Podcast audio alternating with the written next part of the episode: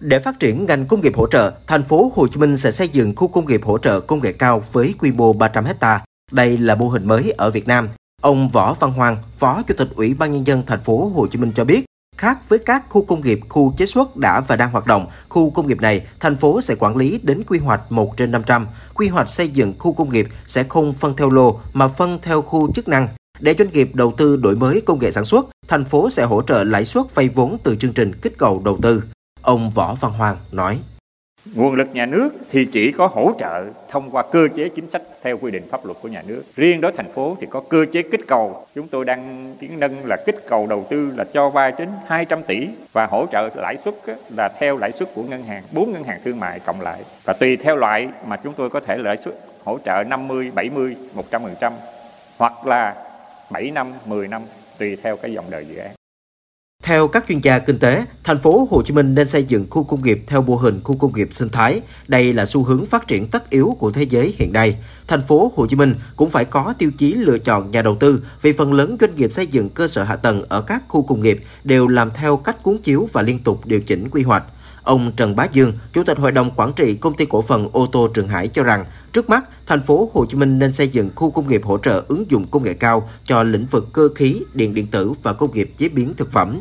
Bởi như vậy, chúng ta sẽ cung cấp được cho doanh nghiệp nước ngoài linh kiện chất lượng, giá tốt. Điều quan trọng là chúng ta tổ chức mô hình sản xuất như thế nào để có được sản phẩm tốt, giá cạnh tranh.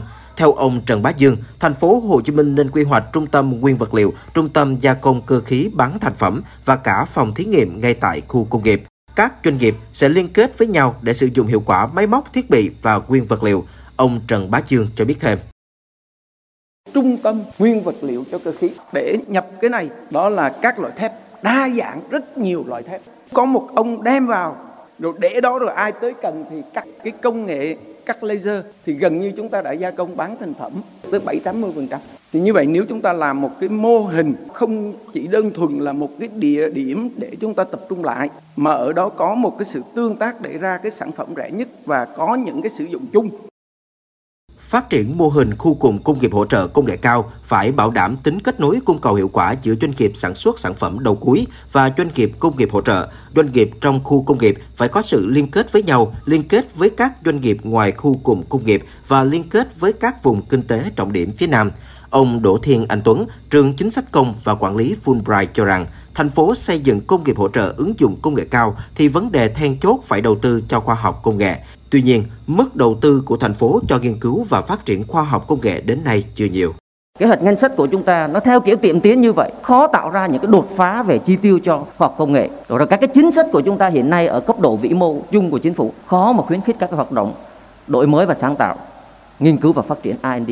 Nhưng nếu như chi cho khoa học công nghệ, chi cho R&D chúng ta nó vẫn cứ như thế này thì chúng ta sẽ không bẫy lên được. Chúng ta sẽ bình mới và rượu cũ. Thành phố Hồ Chí Minh có nhiều chính sách thúc đẩy phát triển công nghiệp hỗ trợ, tuy nhiên đến nay ngành này chưa đáp ứng được nhu cầu sản xuất nội địa. Bởi vậy, việc hình thành khu công nghiệp hỗ trợ công nghệ cao đang được kỳ vọng sẽ tạo bước đột phá cho ngành công nghiệp này phát triển trong thời gian tới.